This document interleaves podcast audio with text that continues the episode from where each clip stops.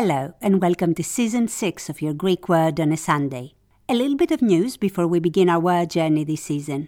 We have now a new home.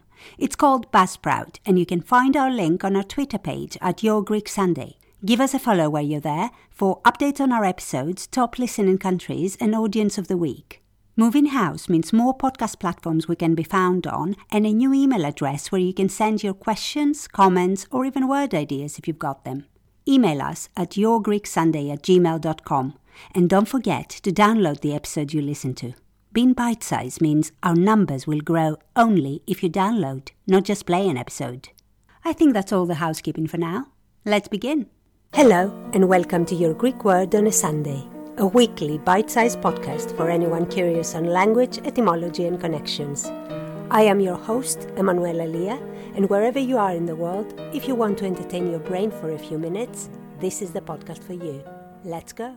As we enter season 6, we might as well record the word ancient Greeks used for marking a point in time that stands still, a transfer period, a beginning of a new era, or the marking of one.